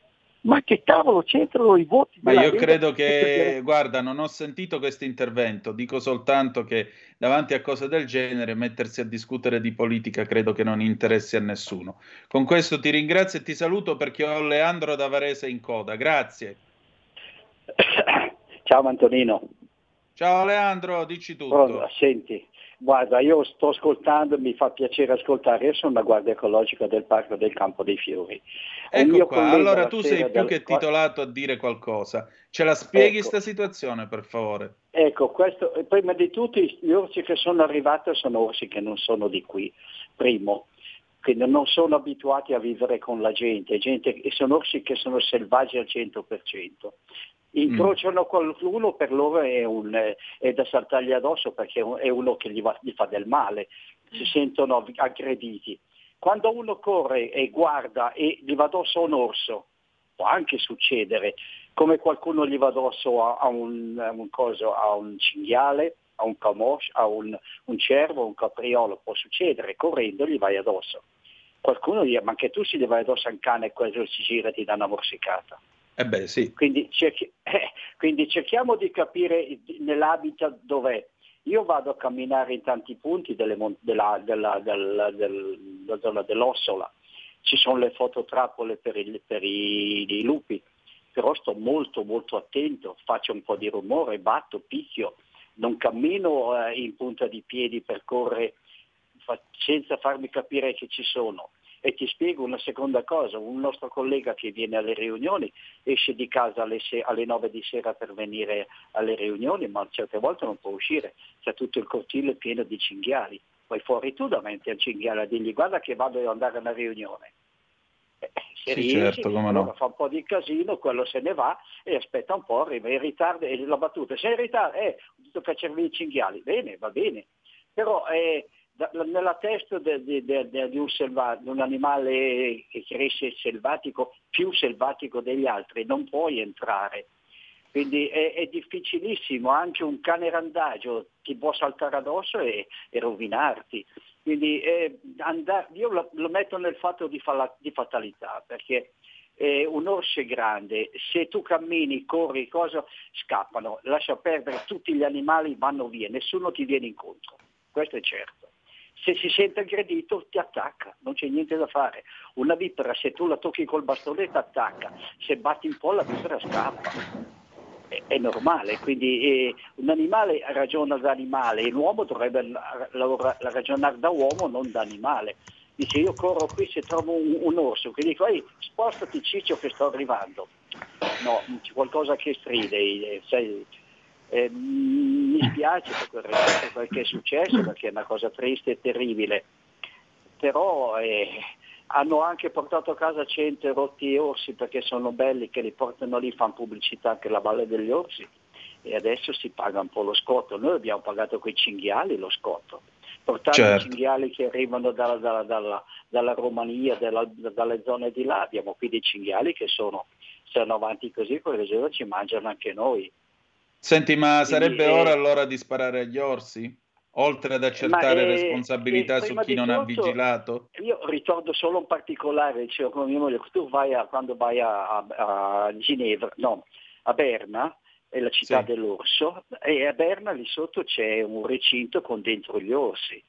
Basta, fermiamoci lì, non, non in giro per le strade. Certo. È, è un orso, Grazie. È un orso non, può, non può essere diversamente. Antonino, grazie, scusami, non ti ho telefonato per Pasqua per non disturbarti, ma te lo faccio adesso. Ciao. Ma quale disturbo? Auguri, ma che vai ancora. dicendo? Ciao. Grazie. Allora, eh, Berengario, ciao Berengario, ci scrive, buonasera Berengario in Subrico da Roma, saluta e suggerisce, i sentieri possono essere elettrificati a basso voltaggio, gli umani non dovrebbero uscire dal sentiero, gli animali non invadono perché sentono che qualcosa non va. Anch'io sono stato una guardia eh, anch'io sono stato una guardia ecologica di Campo dei Fiori, ma a quel tempo c'era il problema di quelli che scaricavano i copertoni usurati. Allora vi faccio vedere questa foto. Questa è un Opel Omega come quella che avevamo in famiglia 30 anni fa, 2003 diesel. Perché ve la faccio vedere? Perché eh, nel, nell'inverno del 92, sì, eh, siamo saliti su Insila per andare a Longobucco, che è questo paese in provincia di Cosenza dove fanno dei raffinati lavori al tombolo. Salivamo per questa strada di, di montagna dove, eh, dove c'era più di un metro e mezzo di neve accumulato ai margini, si vedevano, sapete, c'erano quelli, i picchetti bianchi e rossi che si mettono ai lati per indicare l'altezza della, della neve quando passa lo spazzaneve, indicare il percorso della strada. A un certo punto, visto che la macchina slittava, ci fermiamo per mettere le catene da neve. Le catene da neve si montavano dietro perché l'Omega aveva la trazione posteriore. Tiriamo sulla macchina, prima la ruota sinistra, una catena montata. Seconda ruota, quella di destra, mentre l'Omega era sul, eh, come si dice, sul crick, io mi giro a dieci metri di distanza un lupo della Sila che ci osserva. Era arrivato senza fare alcun rumore. Il tempo di girarmi verso mio padre, io ero un ragazzino, avevo 12 anni, il tempo di girarmi verso mio padre e dirgli papà c'è il lupo. Mi giro di nuovo sparito senza aver lasciato traccia. Ecco, ancora una volta, siamo andati. Chi è che ha invaso il territorio del lupo? Eh, l'ANAS che aveva costruito quella strada 70 anni prima, noi altri con l'Opel, non lo so. Io so solo che, ripeto, la natura si può anche in qualche modo guidare e indirizzare. Possiamo chiudere. Eh, che dire di più, ragazzi? Io vi ringrazio come sempre, vi voglio salutare. Auguri di buona Pasqua, grazie per avermelo scritto. Non so chi tu sia, ma grazie lo stesso. Auguri anche a te. Allora, noi chiudiamo qui, adesso c'è qui Parlamento, Simona Loizzo che eh, parla di sanità pubblica e poi ci salutiamo con un pezzo di livello con cui Elvis chiudeva i suoi concerti, permettete. Can't Help Falling in Love 1961. Grazie per essere stati con, noi, eh, stati con noi. Appuntamento domani sera alle 18.05 trattabili sulle nostre magiche, magiche, magiche onde. Alle 20.30 Ria Fritta. Ora dopo di noi chi c'è? Maurizio Colombini con il suo passaparola. Oh yeah, mi raccomando, buon lavoro a Maurizio Colombini, saluti e ricordate che the best is yet to come, il meglio deve ancora venire. Vi ha parlato Antonino Danna, buonasera. Qui Parlamento. La ripartizione dei tempi riservati alla discussione è pubblicata nel vigente calendario dei lavori.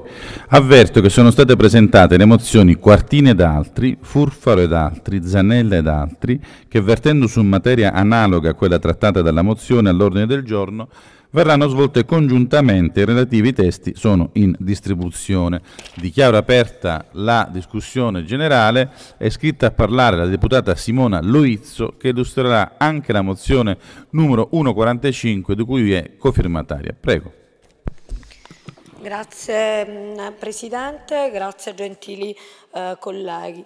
Um, voglio aprire questo mio intervento con un assunto e eh, alcuni dati specifici di natura scientifica. L'assunto è che l'ambiente incide sulla salute, è norma eh, della Commissione europea ormai la One Health, non c'è salute, non c'è um, alcun tipo di prevenzione um, delle tematiche salutari se non c'è anche il controllo dell'ecosistema. Sembra banale eh, dirlo, ma non lo è. Banale perché è sufficiente pensare all'inquinamento da particolato, al suo impatto sul sistema respiratorio. Ma non ci sono solo e soltanto fattori evidenti e noti a tutti, né può infatti favorire la diffusione di agenti patogeni e di altri eh, fattori biologici come quelli non biologici, come ehm, al momento sono tracciate le sostanze chimiche e fisiche contaminanti. Ciò a dire che più, un, ambiente, più un ambiente salubre, più i nostri um, minori um, sono um, a, a, rischio se questi ambienti insalubri non vengono controllati. E ciò c'è di più, noi conosciamo le patologie con eziologia ambientale e più le conosciamo più siamo in grado di prevenirle, curare fino a sconfiggerne il maggior numero possibile. Numeri appunto, eccoli, drammatici. Come ricordato nella parte narrativa della mozione che ci apprestiamo a votare nei prossimi giorni, il 24% di tutte le malattie a livello globale è dovuto all'esposizione a fattori ambientali. Percentuali già ragguardevole che sale al 33% se parliamo di patologie che colpiscono i bimbi al di sotto dei 5 anni di età. Milioni di vite a repentaglio in tutto il mondo, soprattutto nei paesi meno sviluppati, dove persino un sorso d'acqua rappresenta una grande minaccia ma i dati relativi al nostro Paese, elaborati dalla Società Italiana di Medicina Ambientale, meritano comunque un grande attenzionamento.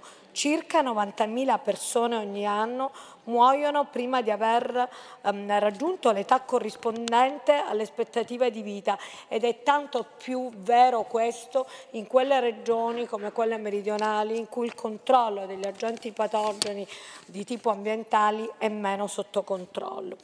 Alla perdita prematura di vite si somma anche l'impatto, in parte evitabile, sul sistema sanitario e su quello quindi economico che ne deriva. Costi, ehm, costi importanti per le cure e l'assistenza medica ospedaliera, costi per le giornate lavorative perse, miliardi di euro che dovrebbero essere e potrebbero essere dedicati ad altro. La mozione ha un solo impegno, il riconoscimento formale di istituti di ricerca e cura a carattere scientifico specializzati in patologie causate da fattori ambientali, aree di ricerca al momento non contemplate dalle ricerche normative che disciplinano gli IRCS, discipline che tuttavia possono essere integrate su iniziativa del Ministero della Salute. Restando in ambito normativo, un decreto varato al governo Draghi ha previsto la nascita del sistema sanitario sanitario di prevenzione della salute e dei rischi, dei rischi ambientali e anche climatici e successivamente di analoga struttura a livello regionale. Una rete finalizzata al coordinamento e monitoraggio e all'efficientamento di ogni azione volta a favorire la prevenzione e l'analisi dei rischi legati a fattori ambientali. Con la mozione si chiede implicitamente al Governo di integrare la lista delle aree di ricerca perché fossilizzare o mettere dei paletti um, alle aree di ricerca significano non favorirle e inoltre a provvedere al riconoscimento di quegli IRCS specializzati in patologie causate da fattori ambientali. Per completezza e informazione, ad oggi ci sono alcune strutture sanitarie pubbliche che già fanno con difficoltà ricerca su tali fenomeni e che ambirebbero al giusto riconoscimento per poter avere più risorse di natura non solo e non tanto economica, quanto di collegamento con la rete degli IRCS in un'ottica di multidisciplinarietà e medicina traslazionale, appunto nell'ottica di One Health. Tra questi l'azienda ospedaliera per esempio di um, Alessandria che da tempo chiede il riconoscimento anche in ragione di risultanze epidemiologiche impressionanti legate al mesotelioma, ad oggi uno dei big five dei tumori polmonari che non sono ancora curabili. Neanche un anno fa è stata decisa la nascita del Sistema nazionale di prevenzione della salute dai rischi ambientali e climatici e di analoghe strutture a livello regionale importanti, questo è l'unico obiettivo che ci prefiggiamo, in sintesi, coordinare e rendere più efficace ogni azione volta a favorire la prevenzione, ma soprattutto l'analisi schematica, quotidiana, efficace dei rischi. Per completare il quadro manca appunto um, un unico fattore che è potenziare la ricerca scientifica specifica, quella che alcune strutture oggi in seno all'ambiente um, sono capaci di dare. Qui Parlamento. Avete ascoltato Zoom, il drive time in mezzo ai fatti.